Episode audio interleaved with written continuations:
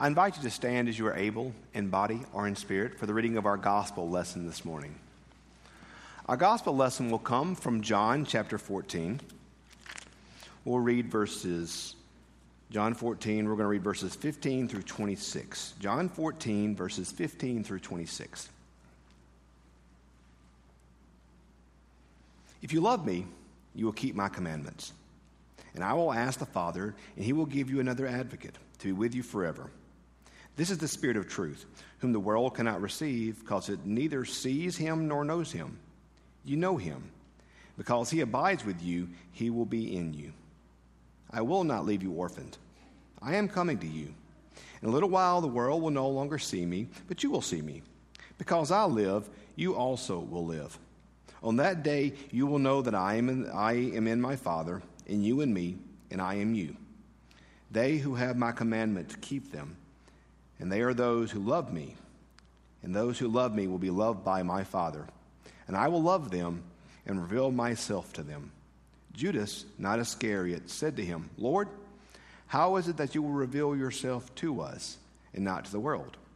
Jesus answered him, those who love me will keep my word, and my Father will love them, and we will come to them and make our home with them. Whoever does not love me does not keep my words, and the word that you hear is not mine, but it's from the Father who sent me. I have said these things to, to you while I am still with you. But the advocate, the Holy Spirit, whom the Father will send in my name, will teach you everything and remind you of all that I have said to you. This is the word of God for the people of God. Thanks be to God. You may be seated. My favorite Pentecost joke was one that Dr. Nick told us when we were in seminary. Dr. Nick was telling us when he first started teaching that this is back in the olden days when the Earth's core was still cooling and we used typewriters. He said this, this student had typed a paper and somehow his typewriter was messed up and er, the thesis of his paper was that Christ came to take away our guilt. So, over and over throughout the paper, he wrote, Christ came to take away our guilt. Christ came to take away our guilt. Christ came to take away our guilt. But each time when he typed it, somehow it messed up and it typed out, Christ came to take away our quilt. So every time he read that, Dr. Nick chuckled. And then towards the end of the paper, he couldn't help himself. He circled it in red pen and wrote out to the side when it said, Christ came to take away our quilt. He circled it, wrote out to the side, and said, That's okay. He came to bring us a comforter. Huh? Huh? Little bit, little bit, little bit, little bit. Got a little bit. He liked a little bit, a little bit. Today's Pentecost Sunday, the day we celebrate the gift of the Holy Spirit, the day we celebrate the gift of the church. I have been blessed to have served as a pastor in various parts of our state. Kind of, I've been blessed to have served really all over the state of Mississippi in various settings, and I've, I've loved it. I've met some amazing people. I've I've, I've, had the privilege of serving as pastor to a lot of folks in the military, and I've learned a lot about military life. I, have had the, the privilege of learning how a chicken farm works when I was in Philadelphia. I mean, I've had the privilege of serving some truly amazing people. But this morning, I want to tell you about one of the most amazing individuals that I've ever had the chance to serve as pastor. Her name is Mary Litton. Um, as Mary Litton, she was the matriarch of the little of, of the Litton United Methodist Church, which is right outside of Cleveland, my first appointment. Uh, Miss Mary was the matriarch there. She taught Sunday school at the church. She was the pianist at the church. She was also 94 years old and was amazing. She started painting when she was in her 90s. In fact, if you go into our house now, you'll find a picture in our living room that she painted. She, her house was full of the pictures she'd painted. She said, Andy, pick out any one you like. So I picked out one that actually kind of reminds me a little bit of Pentecost. It's red. It's got a, it's just a beautiful, beautiful painting. Miss Mary was just an amazing lady. Uh, she was, she was probably the most alive person I've ever met in my entire life. She just lived boldly. Um, she, um, she did so many things that were amazing. As I said, she was the matriarch, but that's not really, that's probably undersells it. Litton was a huge church. I mean, on a good Sunday, we had five people. So she kept the church going. During the winter months, She was all, like I said, she was the pianist. So what she did is she had about 20 hymns she could play. So we just went down them, did three a week, and we finished it. We started back over. We just we just sang the 20 songs she could play. In the winter months when it got very cold and she was unable to get out, we would have church at her house. We would all go there, and we'd sit around her piano, and we'd sing, and I'd do a devotion, and we'd take communion. She was amazing. She, um, she had a, her house, the living room, was built around the table. Her table was the center of the room. And I'm not, I'm not exaggerating. Holly can back this up. She's been there. Her dining room table was about as big as this altar rail. I mean, you could sit 20, 25 people around it. And every Wednesday, she would feed uh, whoever showed up. It was an eclectic group preachers and politicians and farm laborers and whoever would could come eat at Miss Mary's house. She said, Andy, said, I've been feeding Methodist preachers for 47 years. I said, Miss Mary, you should learn that we preachers are like cats. You feed us once, we don't leave. she, every, she read voraciously. She was always reading newspapers and books. And every Sunday I'd go to church and she'd give me a little, a little legal pad full of what she called her one liners, little, little quotes she thought that were interesting or funny. And every week she'd give me a handwritten list of little one liners she thought I might like. But one of the, one of the coolest things about Miss Mary is, is she, she, she liked to read and she had a lot of, she liked to, if she saw something she liked in the newspaper, she'd cut it out and tape it to her wall. So on her wall was a collection of editorial cartoons and religious cartoons and little statements and pictures she's seen throughout the years. And she just put them all over a wall. So you walk into her house and think, well, she might be a little bit crazy. I mean, because there's pictures everywhere. But it was just her way of gathering knowledge. She loved to learn. And every day, every Wednesday when I'd go to her house, I'd notice something different or new. And she had one picture that I loved. Because it wasn't just the picture, it was what it said the picture of a pig. And it said, on the top of it, it said, Never try to teach a pig to sing. The bottom said, Because it wastes your time and it annoys the pig. Y'all, there's a lot of truth there. Don't ever try to teach a pig to sing. It wastes your time and it annoys the pig. Now, what does that mean? You ever been with somebody and the more you try to reach them or convince them of something or educate them, the madder they get? And you're working so hard to be friends, or you're working so hard to be connected, or you're working so hard to love, and the more harder you try, the, the, the greater the gap goes. And you're like, what am I even doing here? And, and you try harder, and it gets on their nerves, and it makes you mad, and then you're both mad. That's what it means to try to teach a pig to sing. And sometimes we're the one trying to teach the pig to sing, and sometimes we're the pig with somebody trying to teach us to sing. And the more they talk to us, the madder we get. I just love that concept. Don't try to teach a pig to sing. It wastes your time and it annoys the pig. I just, there's a lot of truth to that. But you know where I think we see that concept played out the most sometimes?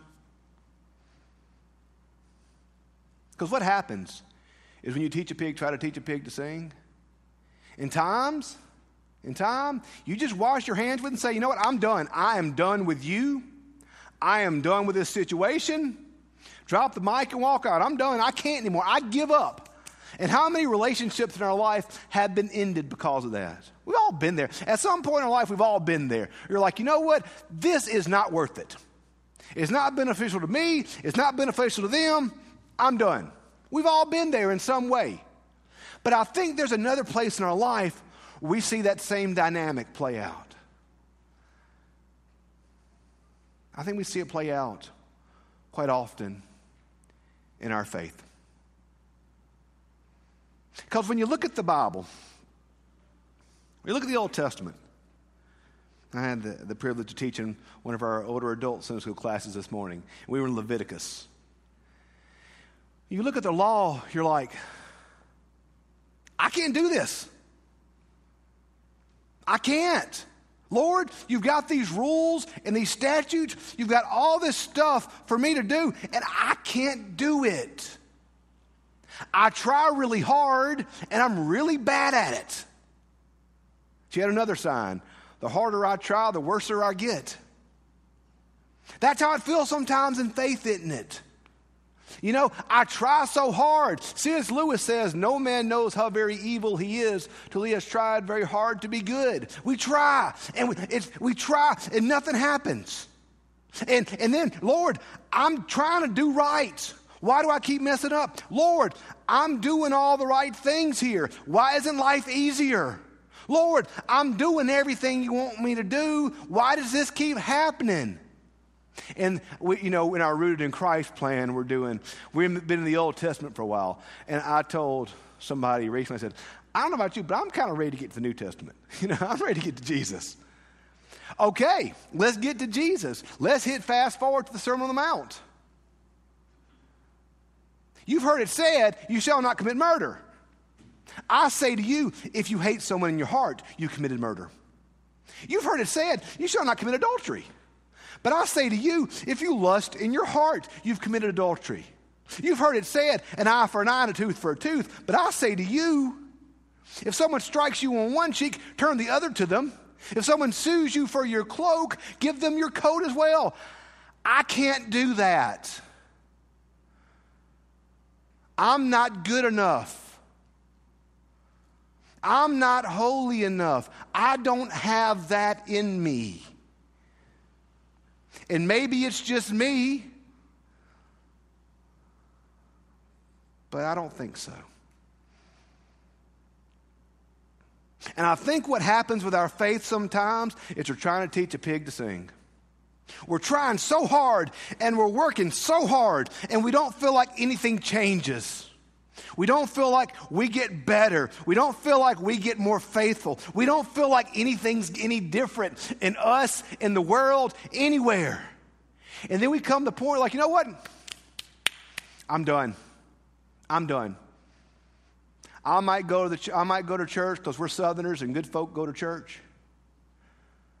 Or I might play religion, but I'm done because nothing's changed. Nothing's changed. We get there in our faith sometimes, don't we? We all get there at some point, especially when we try so hard and we feel like nothing changes. We're doing everything we wanted that God wanted us to do. We feel like we can't catch a break. I think that's why Pentecost is a gift to us. Because here's what happens at Pentecost the Lord gives His Spirit, not to the, the deserving, not to the perfect, not to the ones that have it all figured out, not to the ones that have everything right. But Scripture says, I, I will give my Spirit to all my servants. To my, your old men will see dreams. Your young men will have visions. I will pour my spirit upon both slave and free. Everybody will get the spirit.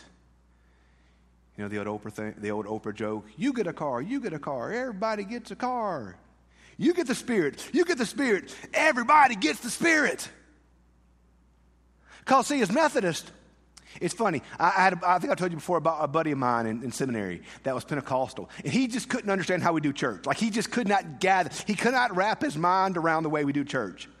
He'd always say, Andy, what if the Holy Spirit leads you to do something that's not in the bulletin? And I said, well, first off, the Holy Spirit's not going to do that. So, secondly, if he does, he'll let me know by Thursday so we can put it in the bulletin. He said, Andy, what would you do if one Sunday somebody stood up and yelled, Amen? I said, look at him and go, Shh, we're in church. But I put forth, I don't know any doctrine or any church that speaks of the Spirit more than John Wesley and Methodism. And here's why.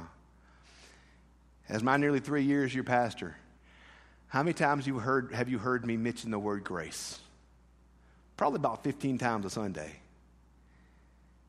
You know how you receive grace?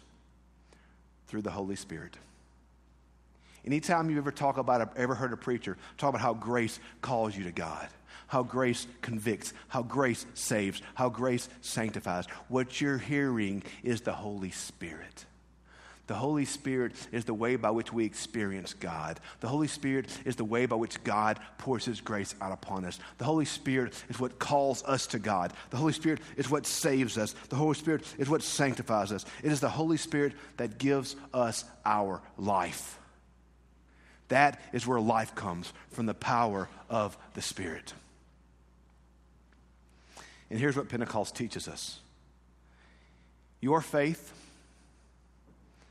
is not about you bowing up and working harder and getting better and getting perfect and cleaning yourself up and making yourself holy and perfect. That's not what your faith is about. Pentecost teaches us that our faith is a gift and that our faith is about surrender. Surrender. Surrender to God. Surrender to His Spirit. Surrender to His will. I don't know how you do your devotional life, but y'all know me. I'm, I'm a little ADD, so I got to have structure. I got to have structure. So every morning I do the same devotional process. I, I read from the Book of Common Prayer and I, I follow. Uh, every morning there's a gospel, a New Testament, an Old Testament, and some Psalms that I read and I pray about and med- meditate upon. And this week, one of the Old Testament re- lessons was from Ezekiel. And the Lord says to Ezekiel, I will put my spirit in their hearts, and then they will keep my statutes. We put the cart before the horse, don't we, y'all? We try to be really good, hoping God will love us. We try to be really good earning God's approval. We try to be really good making sure that God will make us what we need to be. Instead of this, understanding that our first job is to surrender ourselves in totality to the will and the Spirit of God. That's where it starts. Your faith is not an act of will, your faith is an act of surrender. Surrendering to God's Spirit, surrendering to God's love, surrendering to God's plan. So often we think it's about us, when in reality it's about God. We spend our life trying to teach a pig to sing and get frustrated and want to give up. When in truth, all God wants us to do is surrender to Him. Give our life completely and totally over to Him and to His Spirit and find the life that God has for us the entire time. That's the faith. That's the life. So today, have you been spending your time trying to bow up and make yourself perfect and figure it all out on your own? Or have you surrendered? The only way to truly find the life of God is to surrender to Him and to find his life. Let us pray. Gracious God, we thank you for your love, for your life, for your plan, for your grace. We love you so much. We ask it in Jesus' sweet and holy name. Amen. Before we have our closing and invitational hymn, I want to invite Becky Tilton uh, up. Becky Tilton is our SPRC chair, our staff parish chair, and she has something that she wants to share with you.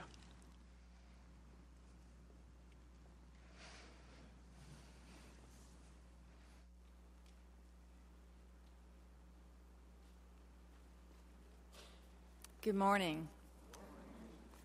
I come with uh, really great news. Uh, I'd like to announce today that Reverend Andy Stoddard, Reverend Aaron Hicks, and uh, Reverend Brian Johnston have all been reappointed to St. Matthew's. Let's welcome them.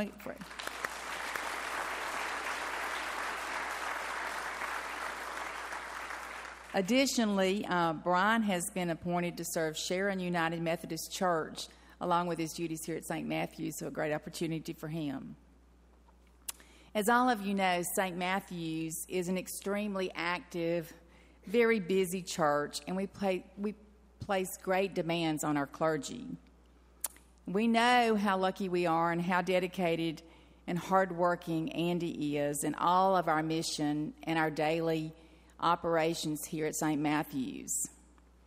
Because of this, I am really pleased to announce that the SPRC, along with the district superintendent, Reverend Dr. Connie Shelton, is excited to extend to Andy renewal leave for the months of June and July. Now, let me just tell you the United Methodist Church recognizes the need for clergy to take a little respite from the normal exercise of pastoral ministry, a time to reflect and to renew. Renewal leave fits the guidelines of the early church as, re- as reflected in the Gospel of Mark, where after returning from a missionary trip, Jesus invited the disciples to come away by yourselves to a lonely place and rest for a while. We hope you will join us in celebrating this time for Andy as he takes these weeks to renew spiritually, emotionally, and physically. And we ask that you pray for the Stoddard family. Not only will Andy have a time of renewal, St. Matthew's United Methodist Church will also have an opportunity for reflection and renewal during this time. Uh, we have a very exciting uh, theme for our summer renewal and a very uh, good lineup of guest uh, preachers along with some of our own. And we'll be sharing with that, that with you next Sunday. I want to just reassure you that Brian and Aaron, the staff, and all of your church committees will be here to meet the needs of the congregation. And if you have any questions and concerns, please feel free to um, ask one of the SPRC members. And I would ask those SPRC members that are here today to stand up. I see at least one. oh, there's. So thank you very much, and um, let's uh, let's just keep St. Matthew's and Andy and his family in our prayers. Thank you. So this summer is going to be an exciting summer for the church. Uh, as Becky said, there'll be a, lot of great preachers coming to share with you this summer. Uh, people that we've handpicked to share the good news of Jesus Christ with you this summer. Uh, my family and I will take this time. We'll be back August 1. Don't worry. I've shared with some of y'all this is going to happen. They're like, just promise me you're coming back. Like, I'm coming back August 1. But um, this is going to be a season for me and my family to refocus and to figure out what our, what we, how what ministry will look like for our family the next 30 years and what ministry will look like at St. Matthew's in the years to come. This is going to be a great time for our church to refocus and revive ourselves, and a time for us as a family, me and my family, to uh, refocus and to, uh, and to make sure that we're being faithful, the faithful leaders that this church needs that the kingdom of God needs. So we're excited about it. Trust me, when you hear the preachers, y'all won't miss me. Y'all probably won't even want me back in August. Y'all will be just keep on going, son. We're good. So, but it's going to be a great summer, uh, and so I'm excited. And I look forward to sharing with you in August and the months to come after that what God has taught uh, me and my family this summer. So at this time, we will uh, have our closing and invitational hymn. The altar is open. If you've, if you've never made the decision to put your full faith in Jesus Christ, today is a great day to accept Christ as your Lord and Savior. Perhaps you'd like to learn more about how to join our church. I would love to talk to you about how you can become a member of St. Matthew's. Perhaps you'd like to come and pray. The altar is open. But this morning, in our final song, Christ is here. Won't you come?